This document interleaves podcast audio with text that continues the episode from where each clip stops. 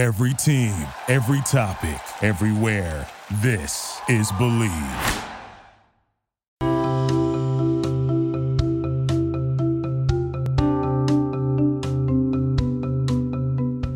Welcome back to Talking Ship, everybody. Brought to you by the Believe Podcast Network, the number one network for professionals. And thank you so much for including us in that. I am Megan Fitzgerald. And I am JP. Welcome aboard. Welcome aboard, sailors. I kind of am in a very um, nautical outfit today. Yeah, I see It's it. I'm- Unintentional. I mean, I'm kind of wearing like a Disney shirt, so. Because we're all about happy endings today. Oh. Um, we'll, we'll get there. We've made it. It's the finale. It we is- do have one more episode to be Right. clear. Next episode will be a Q&A, but this is the episode we are talking about the happily ever after. We're actually covering a lot of ground on this episode, but like all of my favorite movies, it's going to end in marriage. Except Love Actually, which ends in an airport, and Ocean's 11, which ends in a parking lot. Yes, swoon. So woon. Swoon. I love all of the oceans. Me too. Anyways, Yeah. those are movies that don't end in weddings. this show does end in a wedding. So, again, if you have not watched the sixth season of Schitt's Creek, this is your last chance to pause. Pause, stop it, do it now, go back, play the daily. Stop, drop, and roll yourself all the way over to your Amazon Prime account and just download it. and download it. Put on your Brene Brown today. Put on your Keep It today. Put on your Still Processing. Do not keep listening if you haven't watched the sixth season. This is your last chance. Please leave. Okay, everyone who is still here, Oh, thank God they're gone. Guys, we've been meaning to talk what an about those exclusive club this is. Now that the real fans are here, we're not a how to podcast, but this episode could also serve as a how to get married because we are going to walk you down the aisle. If you will. Ooh, I know. of all the things you need to do to get to your happy ending, aka your marriage in the town hall of Schitt's Creek. But first, in order to see if you yourself might be in a relationship that is on your way to marriage, congratulations. This might be some relatable content. relatable content, relatable content. relatable content. Fade out, fade out, fade out, fade out, fade. This is relatable content. And if you relate to any of the statements we're about to make, then you might be in a David Patrick relationship that is destined for happy endings. So, you might be in a David Patrick relationship if the life you have together is secure, functioning, and stable. Those are really big words, but what I mean is you're not on the precipice of any big changes. There's not a whole lot of unknowns in your life. You're feeling pretty good about where you are. Right, and a clear example of what is not is what Ted and Alexis are in this final season. Exactly, exactly. because you you just see it for them. You're like your lives are going in two different directions, Yeah, and that's fine. it's There's no shame in that. You should I- acknowledge it and move on. When you Mhm. make it a big deal, is when things get hurt. right, or when you try to force something that wasn't Right. there. I think it's really romantic the way they let each other go. I know. I really do think it's like a perfect little breakup. You might be a David and Patrick if you both put each other's happiness above your own. Hmm I think that goes back to the Ted and Alexis thing. I think they do that too. They do. You might be in a David and Patrick relationship if you have seen each other through some big moments or some tough moments in each other's lives. And if you haven't, maybe you just haven't been paying attention. I mean, we have pretty obvious hair. Like you have just it's it's red, and I Oh, have yeah. curly hair. But like I can't imagine being in a relationship with someone who doesn't notice when you get a haircut or Exactly. Some big changes. some big changes. I got an inch and a half trimmed off. No one saw me through when I changed my hair. No, but I saw you the day of, and it you looked did really me the day good. of, and you were supportive. Actually, you said, you said, Oh my don't god! worry, it'll get better tomorrow. I did. you did. Oh, that's hilarious. Yeah, well, and uh, I see that as the truth. mhm. And uh, was I right? you were right. I really love your curly hair. I know you've gone back and forth on it, but I I. I really like where it is now too. It's been a love hate relationship my entire life. Yeah. See how we are noticing changes in each other's lives? That's how uh, David and Patrick are too. Uh, yeah, speaking of David and Patrick, you might be a David and Patrick yourself if planning your future seems to come together seamlessly, organically, locally sourced. Literally locally sourced. Literally locally sourced. You might be in a David and Patrick relationship if your friends and family have adopted this person as one of their own. You might be a David and Patrick if you can embarrass the hell out of yourself in front of the other person and not be worried that you fucked it all up. Mm, okay, now I understand what this is a reference Yes. to. Yes. Yes. Because I imagine, I mean, like in some circumstances, we're talking, I mean, I, we're talking about the P episode. Yes, yes, yes. Okay, cool. I can see that being a major reason for someone else being like, "Mm, he peed the bed. yeah. This is a red flag.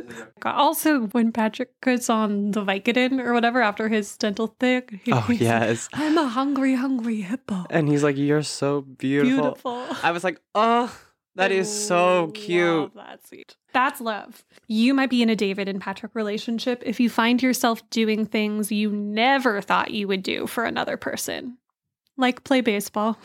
Namely, us. If you ever find us playing baseball, Yeah. we're in love. You might be a David and Patrick if the ring doesn't just fit the finger, parentheses, fingers, it also fits you.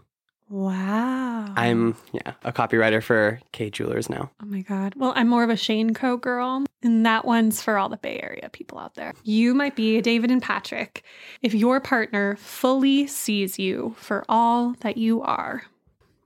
Mm, Just let that one yeah. sit. My next one is pretty much the same. Yeah, just um, an- To reiterate it, a- yes, and to yes and that, Mhm. you might be a David and Patrick if all of your idiosyncrasies come off as charming little traits. Mm. Because guess what that means? You're perfect and you don't have to change. you're perfect to me. Yes. Lovely. So, wow, man, if you sat there and thought, this is me, again, pause this podcast, go out and buy a ring or Yeah. don't buy a ring. Just go out and take them on a hike. I usually am pretty good when I'm preparing for these podcasts of appreciating love and separating myself and being like fully happy with where I am as a single person. Preparing for this episode, uh, I felt very alone. Yeah, preparing for this episode, I haven't really spent much time thinking about my own wedding, but Right. now I'm fully making decisions in my head. I'm like, oh wow. this oh, is- good. Well, good because your um, vision for your wedding has always felt a little underdone to me. so yeah, I'm it's very underdone because I my I just don't see it. when I find the person, I'll be like, I see it. It'll be Star Wars themed, and no one will see it. it coming. I hope not. but before we get to the weddings, we're gonna go back to "I Love You." So we're gonna talk about David and Patrick's "I Love You." To recap, it is singles week, and David tells Patrick that he's very stressed out because Alexis has told Ted that she loves him, and David finds it cringy. And then Patrick says the following David, yeah, listen to me. Hmm? What you're doing is very brave, very generous, okay? And I don't want to add more stress to your day, but I love you.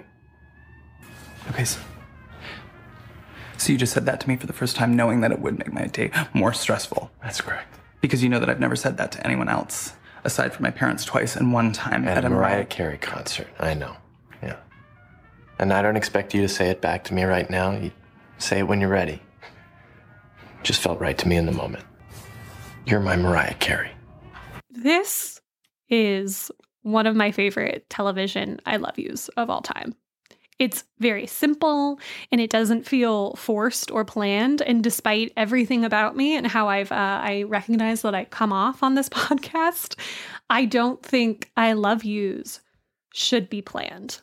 So I love this one because I think in a few sentences it manages to encapsulate their entire relationship, this idea of what we just said, really seeing somebody.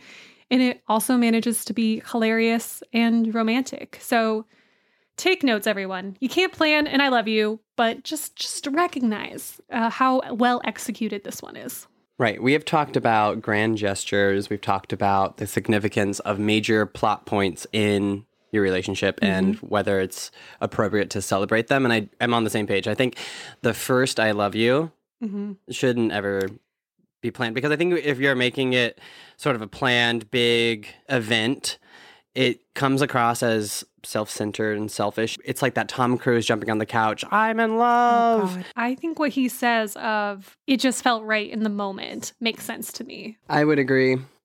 And I think that like deep down he knows that David is kind of like a mushy gushy Yeah. romantic. And I think if he had planned it out, I think David would have been like, Well, you chose the wrong color flowers. Yeah. And like this happened here. And he would have been able to use his wit to get around his actual feeling where when catching him off guard like that, you see it happen. He's so flustered. You Oh, really so see cute. it like wash over him. Right. And you see him kind of want to say it back right then, but also be David and not. Yeah. Yeah. So it's interesting. I think this happens a lot where one person is super ready to say it and the other person is not. And I think sometimes it's about commitment level, but I don't think that's the case here. Patrick says it first. I've been on both sides of saying it first or not saying it first. And so, in making the decision of you should tell someone you love them or not, just uh, a brief anecdote. I once decided I was going to tell someone I loved them while in the middle of a soul cycle class. No.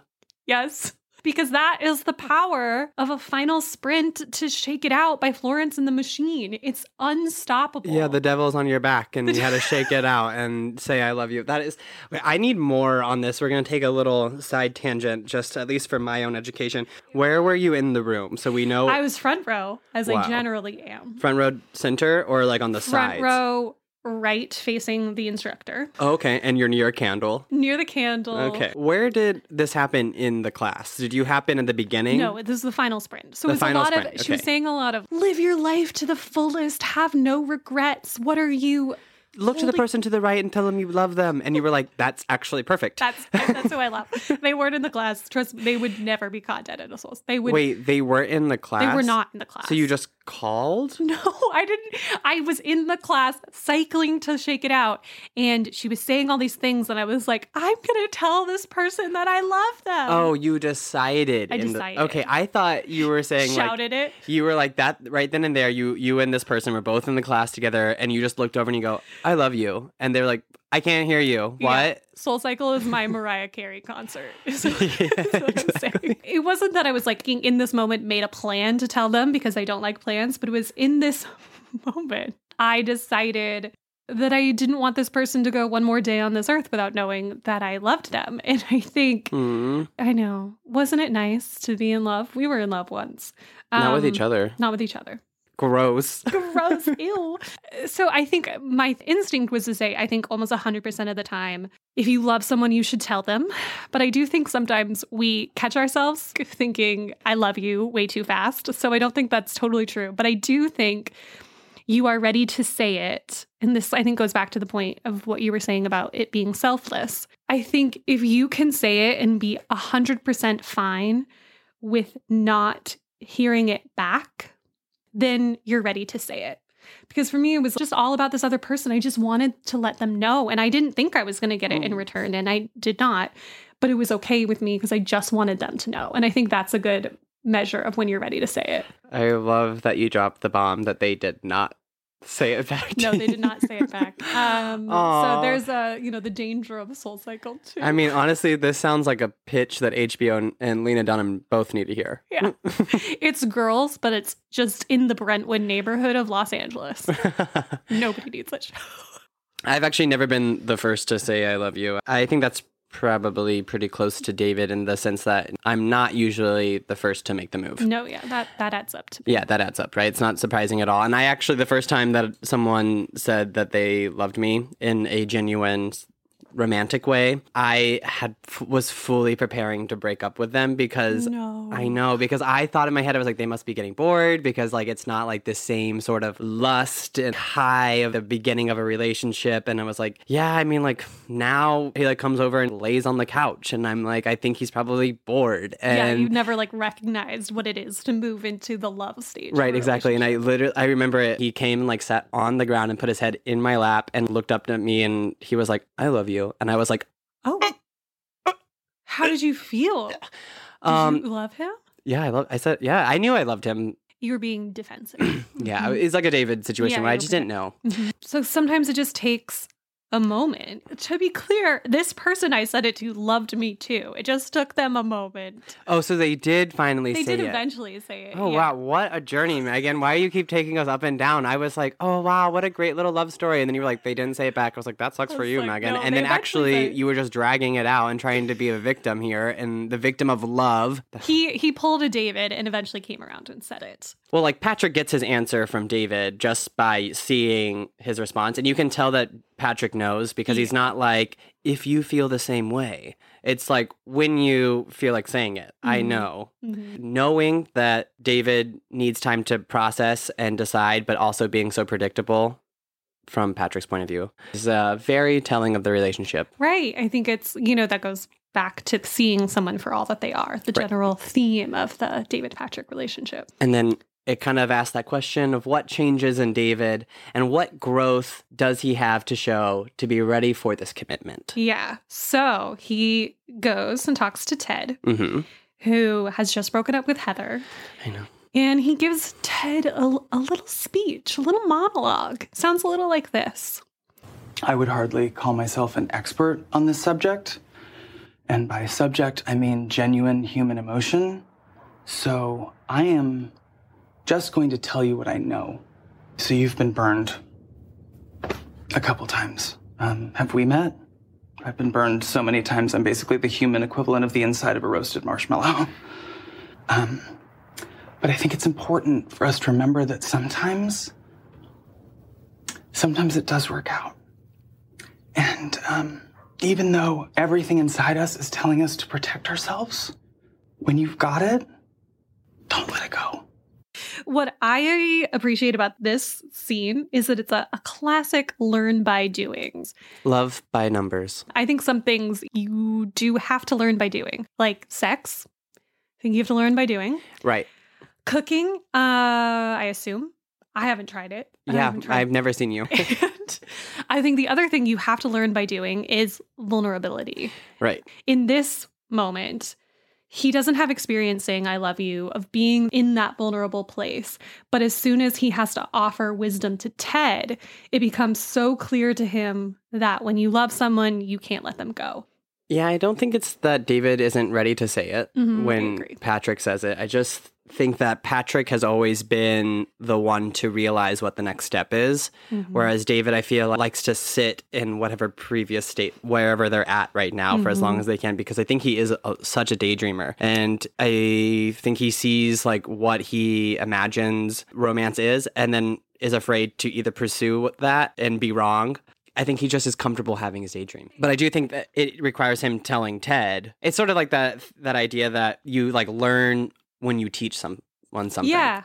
I also think it's not a matter of being ready or not ready for commitment. I think David is totally ready for commitment. I think to your point, he just has so many walls built up because people have burned him so much before that he is unwilling to make the leaps.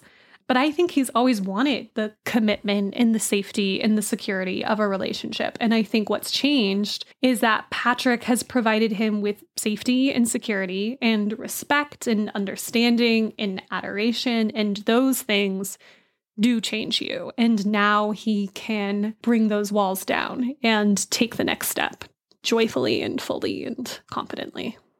This is David's coming out. Yes. They learn a lot from each other. It's very hallmark. It's really beautiful. I also think that David is um, the type of person who kind of gives those three words, I love you, more power than other people's do. Mm-hmm. He's only said it three times. Yeah. We, it would be safe for us to assume that Patrick has said it more than David has. Yeah. I also love the moment with Ted because I think it's a really good lesson in when something's about you, we as people tend to be too wrapped up in our own problem to see a way Mhm. out. But as soon as we can see it clearly laid out as a problem between two other people that we care about, the answer becomes super clear to us. And that's what we're doing on this podcast. That was the idea behind this. When it's about to other people, it's like so obvious, like Right. this is what you should do. So we're hoping that you all can pull a David through this content. Really, this whole podcast exists so that we have sound bites for our friends to use when we don't believe in love. Exactly. They're like, wait a second, aren't isn't this you saying it? I would just like to play back a little something I heard from my friend. Exhibit A, you believe in love. I love how they are able to be corny Mhm. and also be like meta about the corniness Yeah. and just Yeah, because I think corniness takes vulnerability too. it you know. Uh okay. So they're in love. Time goes on a little bit. Then we have the proposal. We're at the end of season five.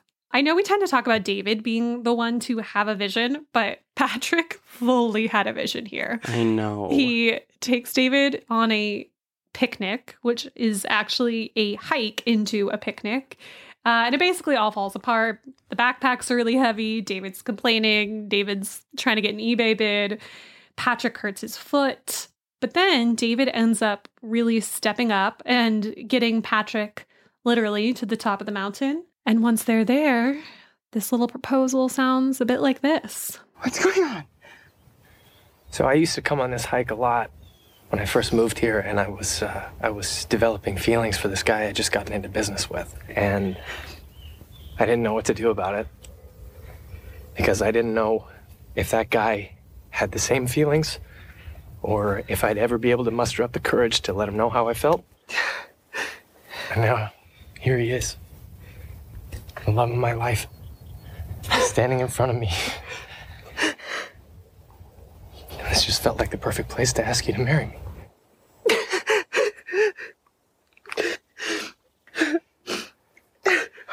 Are you sure? Easiest decision of my life. My thing about TV proposals and real proposals should be emblematic of the couple themselves. And so here's why I like this one, and here's why I think it is. I think on Patrick's end, Patrick is clear and confident and prepared as always. Right. He is literally ready to take the next step, and David is daydreaming. Yes. So from the start, we're set up quintessential David and Patrick. But then I think if you were a critic of their relationship, which I'm not, we're not, but if you were, if you were more cynical and down with love, if you were Patrick's like crabby cousin or something, you, Or Rebecca, Rachel. if you were Rachel Yeah. sitting with your friends, stalking them on Instagram, yeah. you could argue that the kind of like last lingering concern you have about David and Patrick is that Patrick does a lot of caretaking and David tends to benefit from it. right. Some could say that. So here's what the hike does is that I think it completely alleviates that concern. I think in the moment where Patrick kind of has a breakdown and wants to turn around, David sees how much this means to Patrick. He does first aid, he apologizes, and then he pep talks and literally carries Patrick up the mountain. And then they get to the top and it you know ends up with him being like just tell me what to do and I'll set it up. So I think what this proves is that the relationship is not uneven. They show up for each other in different ways and it looks a little different, but when it comes down to it, David will step up for Patrick as much as Patrick does for David. Yeah, not to spoil all of season six, but this is a running theme from the proposal up to the wedding mm-hmm. is that we see Patrick thinking ahead and wanting to protect David from things that can set him off. Mm-hmm. And then we see David stepping up to the plate and going beyond himself Yeah. to recognize Patrick's needs. And I think it's just one of the major lessons we get from this relationship. I agree. Yeah. It's it's I think ugh, love changes you and love makes you do things you weren't even you didn't know you were capable of. Right. Probably weren't capable of 5 seasons ago, 6 seasons ago. Love will make you do things that are kind of out of character, but when you really look at it, they're in your character. Right, they were there the whole time. They were there the whole time. Yeah. You see people being like, oh, you've changed or you're acting different. yeah. What is the reason? It's because I'm in love. Love. Um, I love that this proposal has a physical activity attached to it because I think physical activities are really play a big game in their relationship. Huh. Yeah, well, we'll constantly see like David being like, "Hey, Patrick, go do this thing." He's like always trying to get out of doing something Yeah, physical. Yeah, yeah. And the proposal then requires David to be the most physical we've seen him True. be. True. Compromise. Yes. And what's funny is that Patrick, in the other circumstances, is very good at getting David to see that him doing the task will lead to whatever idea of of a lesson he'll he'll get out of mm-hmm. it. Mm-hmm. Where here, I, Patrick kind of like gives up. You see him have this very clear Yeah. vision So of what this proposal is going to be, and it slowly gets worse and worse. And I think if Patrick had stayed on the level of it will work, it will work, I will keep fighting for this proposal to happen the way I see it, then David wouldn't have any need to step up to the Mhm. plate, and then it would be a boring proposal. And I think it would have felt off balance. Mhm. Yeah, I love I love the hike. I love the picnic. I I know that I've said Mm. I want a viral proposal in the past. And I want to be clear, I'm mostly kidding. You are not mostly kidding. but if it wasn't viral, I think this is really good. It's personal. There's cheese. we love a cheese board. we love a cheese board. We love champagne. Who could ask for anything more? That is a really sweet sentiment, Megan. Thank you. I don't believe it, but it's very sweet. I love that you think that you would be so content with this proposal. Like, I think that if you were David and you got up there and Patrick proposed to you, you would immediately be looking around at the bushes, waiting for your your childhood best friend to pop up behind a tree, your mom to come down and scale and like be like, okay, so where's everyone else? Uh, well, I feel properly uh, read to filth. Um, would this be an acceptable proposal for you? no. No. Why is it too much? No, it's not. I it would be acceptable. Any any proposal would be acceptable. Okay, Like, well, I don't agree with that. I don't really agree with it. I think there would be some I'd just be like, "What? Why are we doing this this way?" There's some bad proposals. There are, but I think the reason why it for me it wouldn't work for me is that I would be like, "So we hiked all the way up here, and now you want us to open up a bottle of champagne, and now we got to hike you back down." And now I have got to be drunk and carry you. I'm like, You're I'm like- a hundred pounds wet. That's not true, but I wish. Could you imagine if I was that small?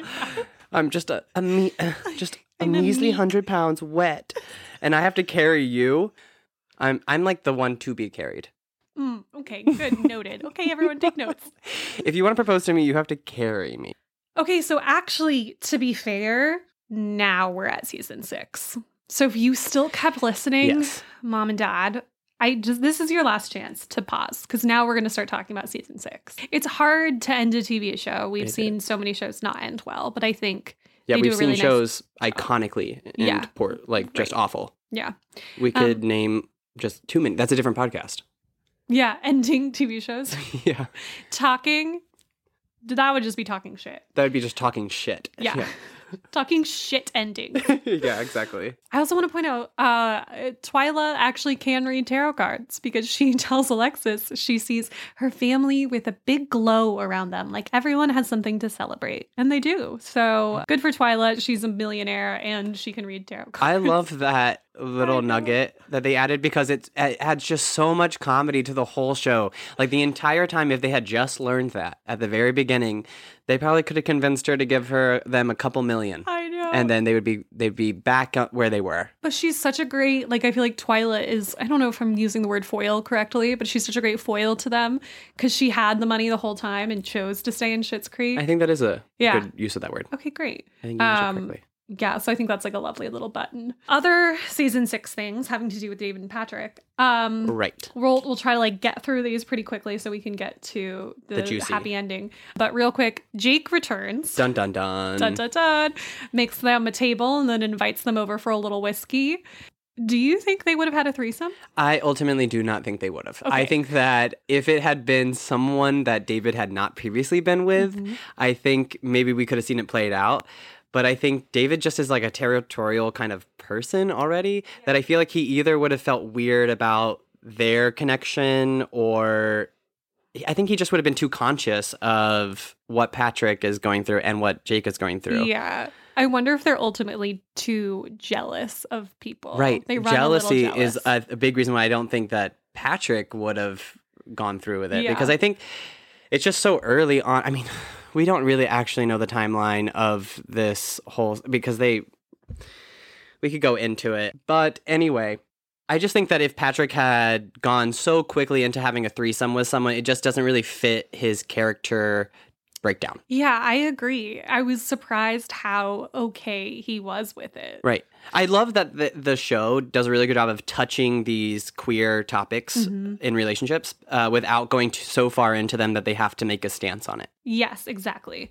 Yeah, I mean, I don't know, you know, maybe one day there'll uh, be a couple that does that. I have never been in a threesome while being in a relationship, but you know, some people love it. So maybe one day they'll get Right. there and they'll be comfortable because they did show up with a cute shirt and some cologne. I so know. Some people really love it. Some people love groups. Some people love parties.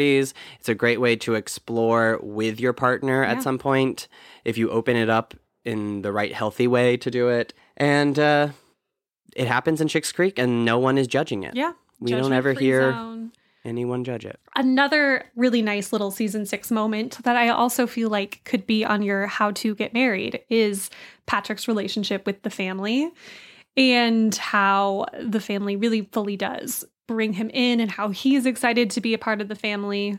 And there's this really lovely episode that I love where David and Moira go wine tasting uh, at Herb Ertlinger's winery, fruit winery, and Patrick and Johnny stay behind and watch baseball.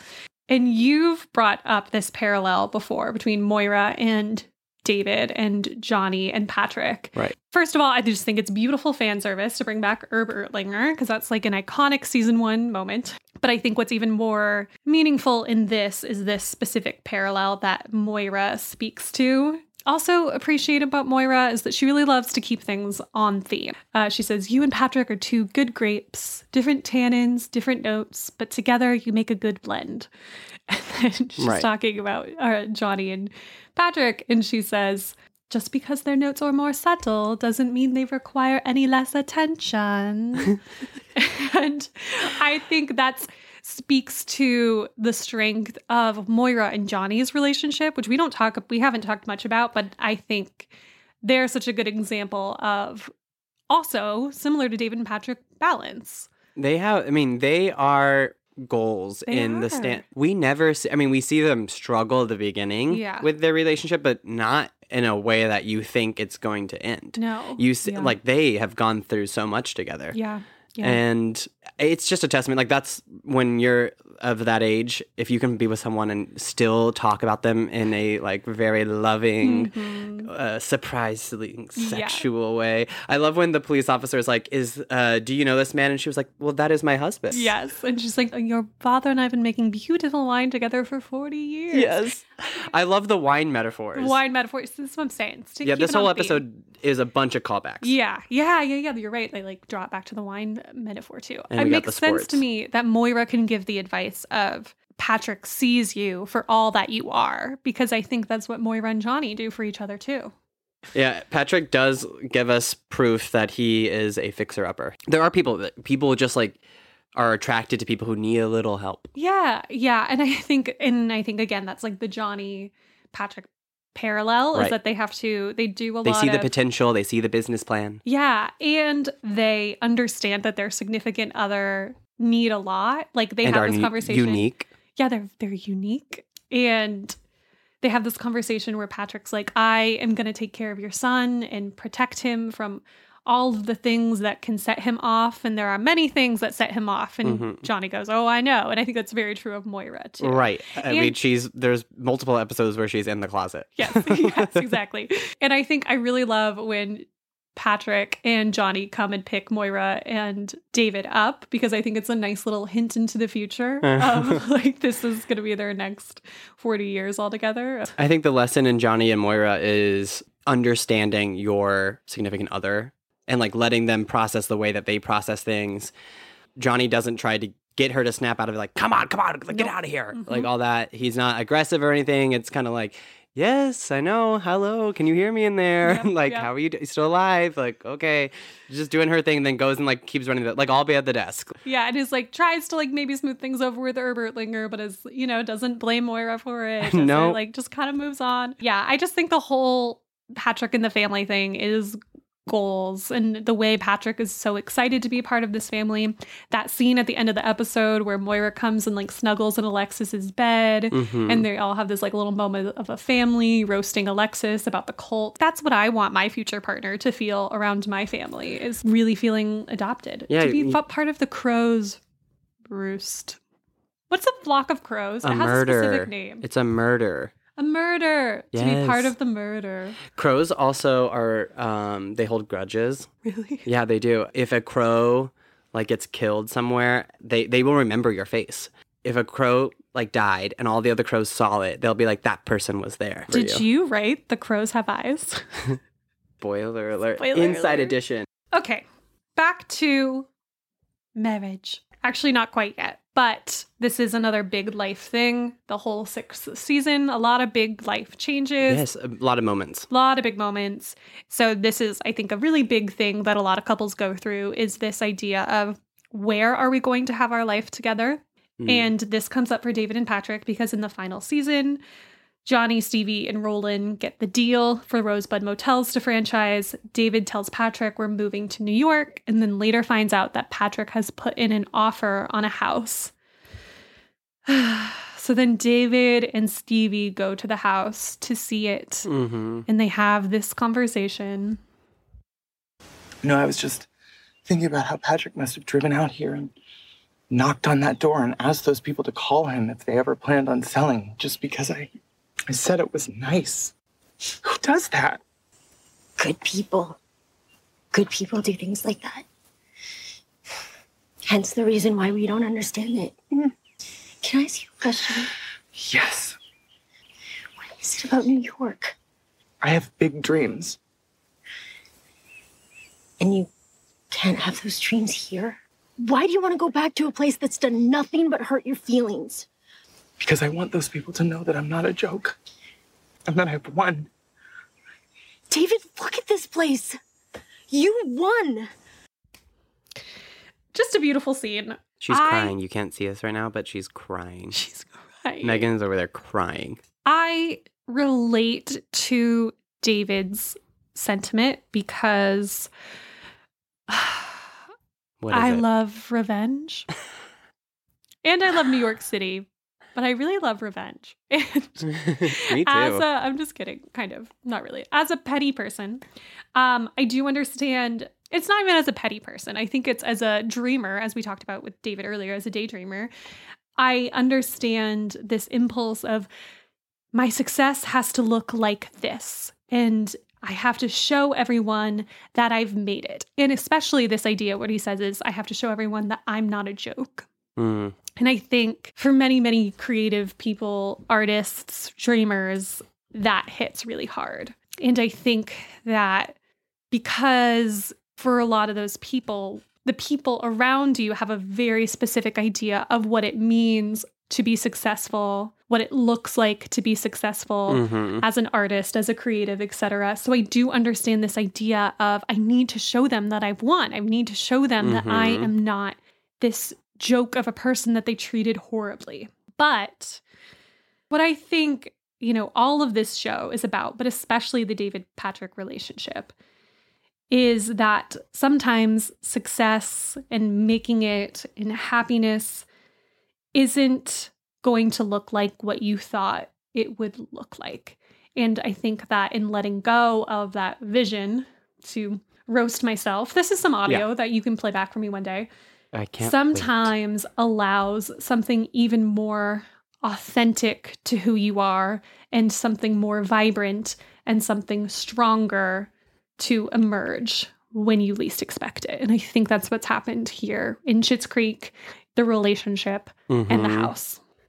Revenge is one of my favorite flavors, Mhm. and pettiness does actually turn me on. I love when people are being petty about something. I just, I don't know why. It just it's like, so fun. it's so fun. I love being petty Mhm. in a in a healthy way. But I think if you are doing it too soon, you are celebrating too soon, then the universe is going to Moira Sunrise Bay slap, you, Slap you. in the Mhm. face. Slap, slap, slap. Good fan service oh, there, Oh, thank you. JP. I think distance is a big factor in season six with in the family how they've been separated at times and with the relationship of Alexis and Ted. Anytime that you move the relationship out of where it has been growing, they just add so many different variables to the relationship that you have to take into consideration. David might be really comfortable with New York, but I mean, I can't see Patrick No. being in there. I could see him adjusting to it, but not wanting to be there forever. Yeah, I agree. I I do think because, you know, obviously we think they're a strong couple that they could have survived it. But I think this whole idea of distance and that being such a big part of the sixth season goes back to this, you know, the heart of the show, and that sometimes good people are all you need. And Schitt's Creek is kind of this insular little city where I was going to say only good people are allowed in, but I don't think that that's it. I think that it's that this town and the people in it bring out the goodness in everyone. The Schitt's Creek sign, um, which we also see again in the final episode, says where everyone fits in. So here, when David is presented with this chance to go back to his old life where he didn't fit in, I think is important for him to have to make this choice because I think in life in general, we do have to let go of toxic people if they have affected our decisions in a negative way. And I think this show is a really good lesson in that in general, is like let go of what doesn't serve you. What the show plays with in the last season is having the characters have to make the choice mm-hmm. of if they're going back to their old ways or continuing on this new path. Because the big super objective, especially for Moira and Johnny, is to get out. Is that she's constantly still calling it a uh, what does she call it a, a layover? When she calls it to Alexis, she calls like, uh, "You're not the first to fall in love with your captor." Yes. Yeah. so I think that having these old materialistic ways coming back into their life and them having to make the choice do I go back or do I move forward where I'm at now mm-hmm. is the big lesson that is being taught through. Right. And I think all of them choose in different ways. They are going back, but they are going back a lot of the times with what Schitt's Creek taught them. And I think a lot of what Schitt's Creek taught all of them is that they are good people and that they deserve more. Like Moira goes back with more dignity into the industry than she's ever had Mhm. before, negotiating herself this great contract. Johnny goes back into business with people who aren't going to stab him in the back, like they did with Rose Video. And Alexis goes back with confidence and no attachments to men, flying solo. And I think for David, the choice to stay makes sense because now his decisions aren't informed by what toxic people thought of him. They're informed by the people who have helped him find home here. Um, I don't think that this house though will be their forever home. I imagine them leaving within a year. If the farm is that close and smells that, bad, bad. I truly do not see how David is going to be able to do it. And how do you get into that next phase with the family? Bow, bow, You um, kind of sound like a sports version. Well, that sounds like a kind of annoying club. Please do not make that sound when I walk down the aisle. I want an acapella group. I'm just kidding. Don't don't quote me on that. I'm not sure, but it's a nice option. It works out really well. It depends on how trendy it is. Yeah, at the time, I might have heard enough acapella for my entire life, to be quite honest. Oh, I went to same. school. Um, When people send me a cappella videos, I'm just like, "Mm, I don't care. what is it? 2011. Yeah, I've seen Pitch Perfect. okay, so the wedding. Okay. Wedding episodes generally give me anxiety because, especially in a comedy, because they almost always go wrong. And They are anxiety inducing. they are anxiety induced. I think they're designed to be that way, but I just I take it very personally because almost always the David like character has to be adaptable or uh, perish basically. And I don't really like this very Darwinian wedding storyline. They make me feel like I'm going to have to be adaptable on my wedding day and that my wedding day is going to be a disaster. And I maybe have accepted that it will rain on my wedding day a long time ago because I understand karma. But I do think, JP, I'm glad that you have watched the sixth season of Schitt's Creek so closely because David getting married is the, the exact vibe that I will be serving you. Pageantry that takes months and months to plan is what we're gonna is what you're in for. I bet you thought 27 Dresses was a drama. Drama. Yeah. I, I bet you were watching that being like, this is the most stressful, high stakes drama I have ever seen in my entire life. And there is an action sequence in the end. She's running in heels. She jumps. There's a stunt. And then you remember it's Katherine Heigl, and you're like, Ugh. wedding episodes are to you as coming out episodes are to me. Yes. I think that's fair. Also, I want to say this is not the most stressful wedding on television. I think the most disastrous wedding on television is the girl's wedding, is Allison Williams. Yes. That is the worst wedding on TV. Oh my God, her makeup, Her makeup, right before she walks the down the stairs. And it's like not the person she should be marrying. And it's like the start of a season. yes. It's so bad. So stressful. I couldn't do it. It's so bad, so stressful that even the scene where all of the guys are sitting in a room just chatting stresses me out. hmm Yes. I'm like, what are you guys doing? It, the wedding's falling apart. You're not taking any action. and I will give it to Schitt's Creek. I do love the town rallying behind the wedding to save it. I think is very on brand in a really lovely way to wrap up the show because the wedding is also the finale. the way that our television is written, that's a great Yes. way to end a show. A lot of Mhm. shows in series with weddings.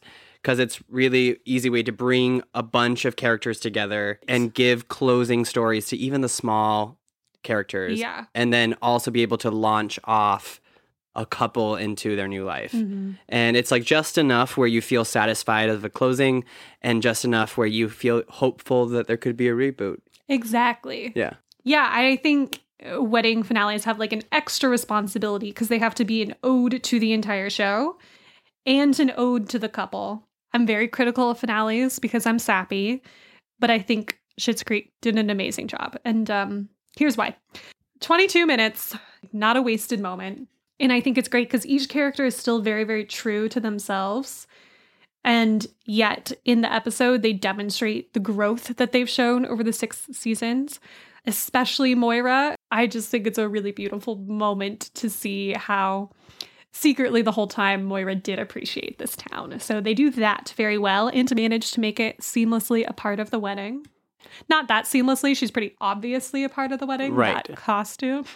That the whole hat, the whole wig, the makeup, the gloves. They do a really good job of including minor characters in this. We kind of get a little button on each of them. We get Bob. It's request for a parking space to be be open for Gwen if she comes back, which is so funny. Uh, and then we get Ronnie poking fun at Patrick Mhm. and just all of them coming together and Yes. making the solution because i remember thinking while watching all of the sixth season and seeing david and patrick choose these event spaces and like pick this really expensive food and being like Mhm. oh that doesn't really feel like Schitt's creek though. Yeah. like it's not going to end up being that right like they're going to use the cafe like you have to have it in the town hall. The it has town to hall. be with the jazz gals. It has to be Yeah. everyone like coming together because that's that's what the town is. And you know, had a wedding fallen apart in New York City like that, you wouldn't have had an entire community of people to rally together and make the wedding happen. So, you know, I think another beautiful thing that finales can do very well and weddings can do very well is bring back a nice little callback to earlier seasons and do that Mhm. with music. And first of all, just bless the jazz gals. yeah bless them i haven't seen all of the pitch perfect movies i don't even know how many there were out we're like it's movie number seven now but i just feel i'm going to pitch that the next one should include a crossover with the jazzabelles as like a contestant that they're playing against or something Yeah, Loki the Jazz Gals are actually very good. so good so good. So the first song that they sing as they walk down the aisle is Precious Love, which is the song that plays in the end of I think the second season with the barn episode. And it's when we kind of see the Rose family accept the love of Schitt's Mhm. Creek. It's right after Johnny has told off that snobby couple at the restaurant in Elmdale, and the whole family is dancing together right to Precious Love. So that's the first song that the Jazz Gals sing. we love an easter egg we love an Easter egg. And then obviously, just it's perfect when David walks down the aisle, we get simply the best. Them including Simply the Best at the wedding really justifies Simply the Best as part of the show. Yeah. Because I think it could have easily have just been a moment in the relationship, Mhm. but instead having it at the wedding sort of allows it to personify the whole relationship as a whole. I think that it also shows that David has found himself in a town that he just cannot leave behind. Yeah. Okay, another thing that can um, either make or break a wedding finale are the vows. And it's hard, I think, in a 22 in a half hour comedy because you have to make the vows pretty short and Right. snappy. And I think they do a very nice job. Again, some fan service. Patrick singing Mariah Carey. Hmm. I would have listened to the whole song, but I understand that they only got a snippet, and I think it's the correct snippet. Yeah, probably the Uh, rights to that are not cheap. Yeah, exactly.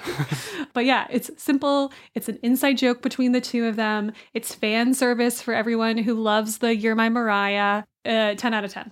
If my husband sang to me at my wedding with a voice like that, I would just have to punch him in the face because I just don't know how you just hear that and not want to make out with Don't him. kiss them. Yeah. Yeah, like he's just got such a good voice. I know. So good. I, I had a friend at her wedding after her hus- almost husband, moments from being husband, said his vows. She goes, Can I just kiss him now? And I it was so sweet. Vows are really hard. Yeah. In, not just in television, but in life. Yeah. Because, I mean, I went to one where the guy gave a whole timeline of the relationship Oh, God. no to her, though. So she's like sitting there, like nodding her head, like, yes, Yep, I know. happened. Yeah. And his, is, like- his was so like, and then we we did this and then this and it went on for so long and then hers was like a poem she got like two lines in and was like sobbing vows usually just really showcase the people who are getting married Yes. yes. Have someone, like a third party, look at both of your vows. yes So that you know if they're really off tone from one another. Like if one's just Right. joking the whole time and the other's being sweet, that's so awkward. right or one person wrote theirs and the other person is using a pre-written Ye- one Yeah. It just i mean some people just are not creative in that way and it really stresses them out Right. And then and then hire a ghostwriter. Hire us. We'd be great at this. yeah we'd be so good at this Or just sing Mariah. Yeah, just there are some things you can do. And if you don't have a good one, maybe you do that really annoying thing people do at weddings where they just like whisper to each other. Right, right, Because right. I'm like, why am I here?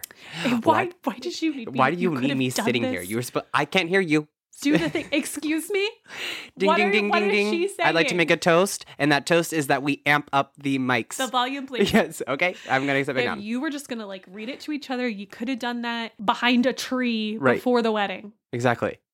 But if you're gonna do it in front of us, I want to hear it. I want to hear it. But back to David and Back to Patrick. David and Patrick. I vows. think it is a very smart choice for them to have given Patrick a musical vow. yes. Because it helps really close his whole musical arc as a mm-hmm. way of him find ex- expressing himself and exploring himself. If we didn't have the musical and we just had him singing at the open mic and then here at the vow, it might have been pretentious, which I don't know if you can call someone's wedding pretentious. Be- yeah, because weddings are just pretentious in general.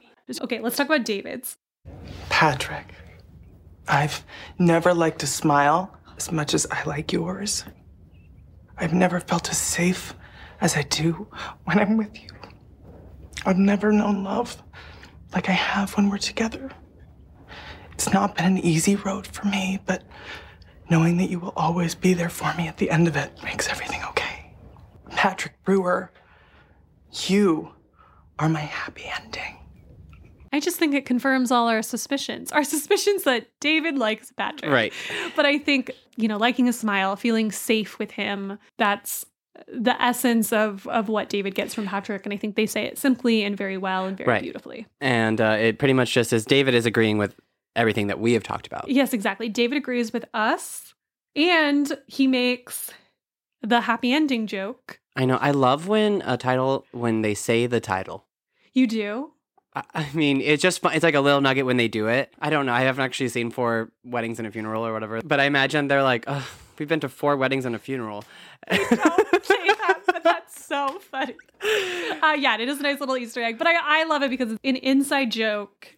And again, they managed to make it sweet and hilarious and meta and a callback all in one. Mm. Chef's kiss. I think it's smart that they included it in the speech because we see the it's so funny that they put in a argument that is potentially a really big problem in someone's relationship. You ch- essentially cheated on your soon to be husband the day of your wedding. Yeah. But them including it in this moment allows it to be a laughable. We know it's not going to be taken so seriously. It's probably something they will laugh about and joke about Yeah. in the coming years when they're recounting their wedding. Yeah, they do say they're like, this will be a funny story one day, huh? And it, it really works too because he's like, You're my happy ending. You're my happy ending. This doesn't matter. And we get to see that little bit of jealousy that Patrick has Yes. pop up and it gets subdued by it. Yeah, and we do see him like he like acknowledges the joke and like softens into Mhm. it. I just think it's a nice little everything's going to be okay. I really do think it will be a happy ending. Is this the way you left me? I'm not pretending. Is this What- Cheetah Girls? What is this? I don't know. I was gonna say, are you doing Shakira? Okay, so that's that's the literal happy ending. Yeah, it's done. It's done. Moira and Johnny drive into the distance. David and Patrick presumably move into the Kate Winslet house. So let's talk about our predictions because unlike a Parks and Rec, we don't get a time a time jump, so Thank we don't you. know what Right. happens to them. So let's talk about what we think happens to them. So when David tells his family that he's not living leaving Schitt's Creek, he says, I'm not done here yet, or something to that effect. And I've always felt so torn about what I want to happen for them and what I think happens for them because I feel like I'm someone who's constantly toured between like goal setting and, as David says, like I have big dreams and also wanting to be present and appreciate what's right in front of me and what's great about the little life that I've built.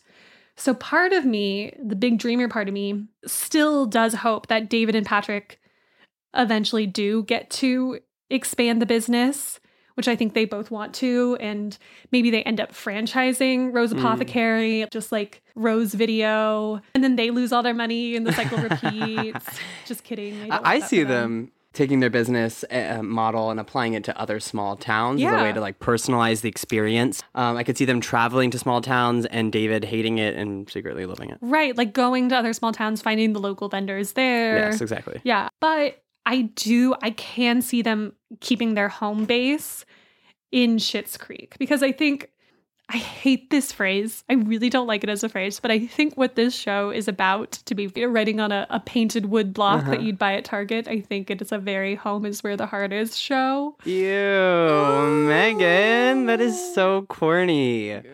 But we just talked about corny as a way of being vulnerable. Yes, so thank you. I appreciate your vulnerability. I hope you learned from your mistake. No, but it is a big lesson that is learned. Yeah. And yeah. it is taught in this little show. And I think that that applies, as we kind of said earlier, to the whole family because even though they are separate, they're scattered across the country or North America, depending if you think Schitt's Creek is in Canada or in the United States.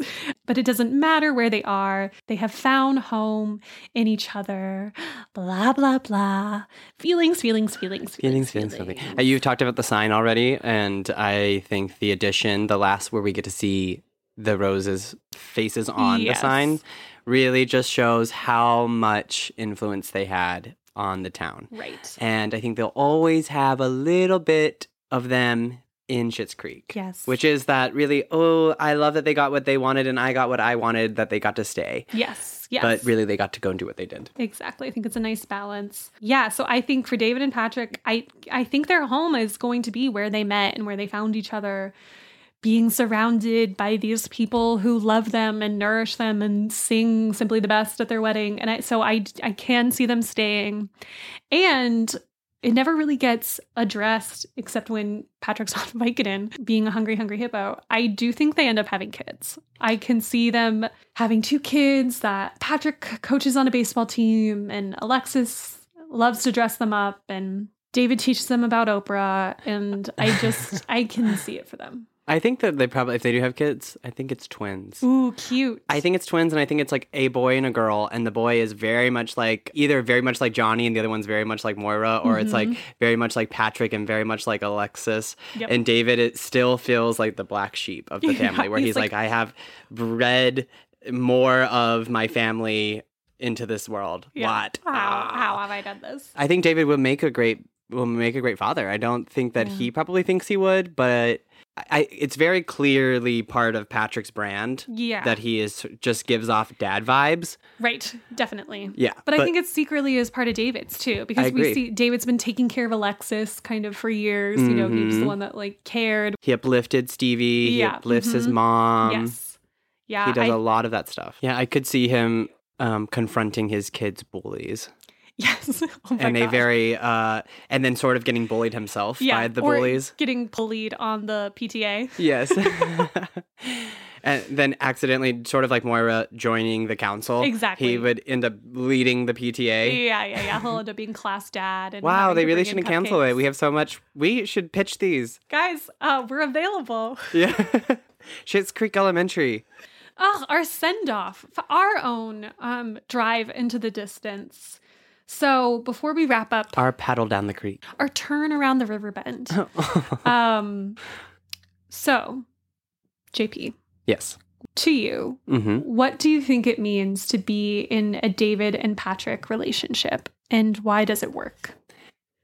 I think what it means to be in a David and Patrick relationship is that opposites attract. They have so much that is just very different. If you are a complete stranger and you saw them, you'd probably be like, they're a couple. Mm-hmm. They just aesthetically look different, kind of hold themselves, carry themselves through the world differently. But they have so much that is just fundamentally the same that instead of making those things that are different become opposing, they complement each other.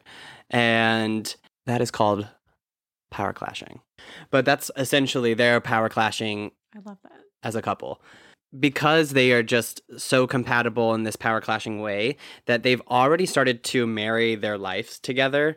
That by the mm-hmm. time they have the wedding, it just makes sense. Like some people, you see a wedding happen and it kind of feels like a them proving that their relationship is going in the right direction. Yes. If they didn't get married, if the show had ended in season five, they mm-hmm. just we didn't get the season six of them getting married. We could all picture in their head them getting married. Yes. Yeah.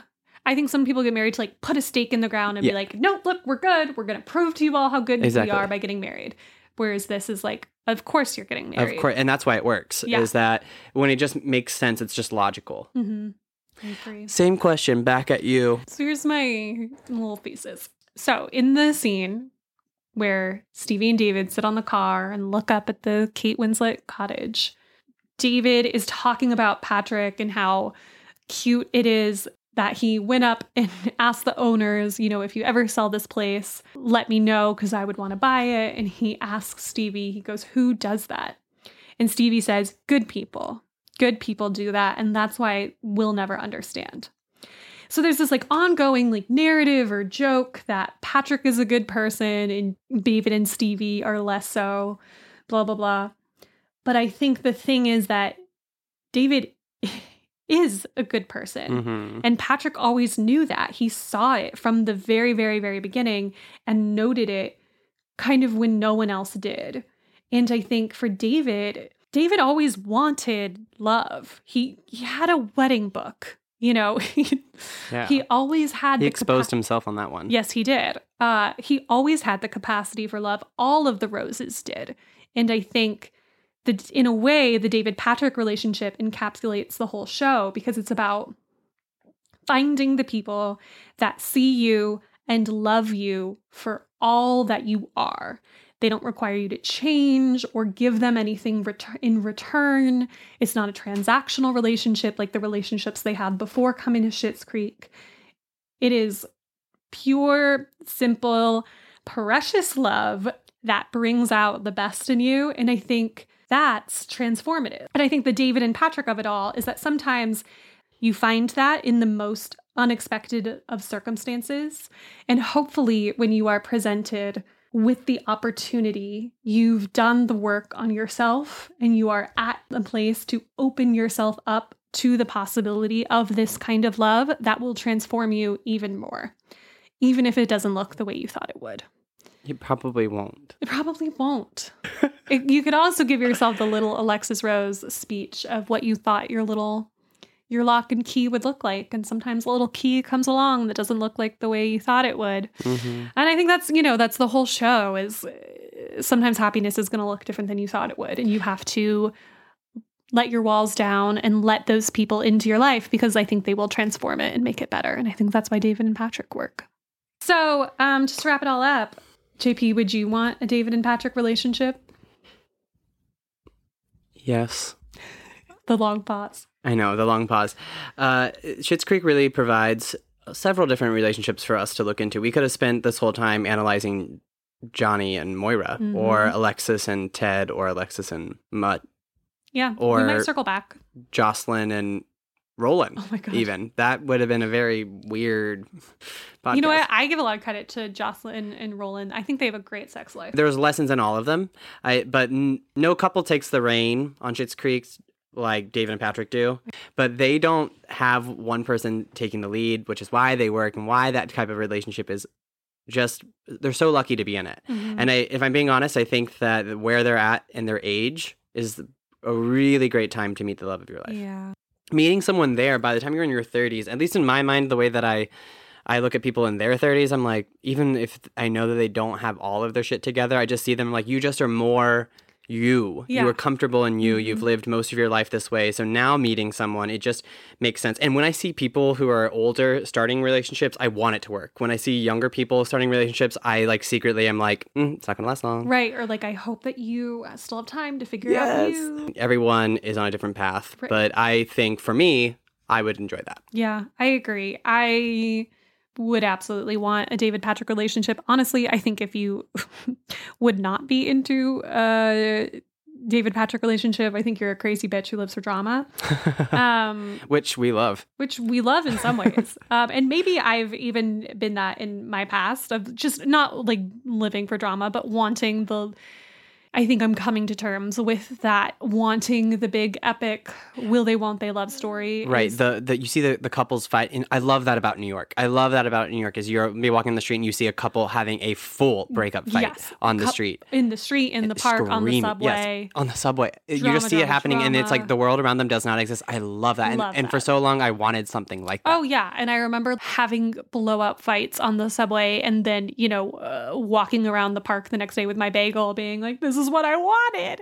um, but I think as I what I am wanted. getting older, I want something more like this. I want someone who will order me pizza and tuck me in when I'm on Vicodin and to hang out with my family and appreciate me even when I'm being my most extra opinionated, stubborn self. And there will be someone there who sees all that extra stubborn self and doesn't think it's extra. They're like, oh, that's just you in your most truest form. Thanks, JP. You're welcome. It's not me. Uh, I I'm more of a David. I'm not the one to make the first move. I've already said that, and um, I tend to have like a lot of walls up. But the thing that I do think I'm good at is when I meet someone for the first time, I don't put on a fake person. Mm, I do kind of introduce them to me. I agree. Uh, but my my struggle is letting that stay Letting those walls down, and letting those walls down. So if you are out there and you think you're a Patrick and you think you could listen to this sexy, sexy voice for the rest of your life, I agree. I think you're going to need a Patrick. I think you're gonna going to need someone who sees you where you're at and invites you to come take us take a step out of your comfort zone to come meet them where they are, but make it very safe for you. yeah. So if that's you, hit me up. And it's But going to have to be someone very stable, stable and tall, but mostly look at me in the eyes. Stable. I know what you're referring to, and I will have it. Yeah. Yeah, I think it's just going to be for me finding someone who wants, who is a full person and a Right. partner to me. Because I think that's what they also bring each other is partnership. It is not fully one person fixing the other. It's someone who's fully formed and uh, confident in themselves and is willing to take care of me as much as I want Right. to take care of them. I don't think you're gonna have a will they, won't they be the one that is. I the- really hope not. So far, it has not worked out well. No, it, it it's fun in, in the idea because it's like a fun game. It's like you it's constantly changing when people are like, What are you guys? And you're like, I don't I know. don't know. And like We're everyone always says this to me. Yeah, I think I used to get a lot of joy out of that. And Yeah, now I'm- exactly. I'm so over it. I, I think that for you you'll be like we'll all know. Like I feel like that's how most people are gonna be. Oh. Yeah. I can't wait to give you the point and nod. I know. One day. One day. One day. But until then, Until then, you all have one more episode with me and JP. It is going to be a mailbag episode where we will be answering your questions about Schitt's Creek and David and Patrick and kind of wrapping everything up. So if you would like to ask us questions, you can find us on social media and we will be getting into it next week. right. But until then, you know, go uh enjoy, celebrate the David and Patrick's in your own life. Rewatch the show. Rewatch the show. It's a really great rewatch. There's a lot of online content that's not the show. Yes, I would actually on that. I really recommend. There's a documentary at the end of the last Mhm. season, which is so lovely, such a lovely love letter to the show and everyone behind it, and the actors and the general effect of the show on audience members. So go enjoy that content, and we will see you next week. Okay, thank you so much for listening, everyone. This has been Talking Ship. If you had a nice time, we would be so grateful if you could rate and review the podcast. We're still a pretty new show, so those stats really do help us out. Thank you so much to JP Maddock for being my wonderful co host this season. You can follow him on social media at JayPaePae. That's J A Y P A E P A E. You can find the podcast on social media too at Talking Ship Podcast for all kinds of content and updates. And if you'd like to follow me, I'm at OnlyMegan815 on all the platforms. That's Megan with no H. No H. Talking Ship is brought to you by the Bleav Podcast Network, the number one network for professionals. So thank you to the whole team there for helping make this show happen. And thank you to Chris Meisner for composing our theme music that you're currently listening to. And that will fade out now.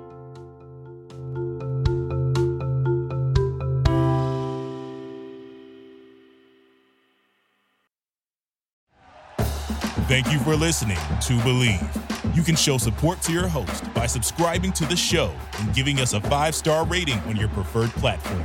Check us out at Bleav.com and search for B L E A V on YouTube.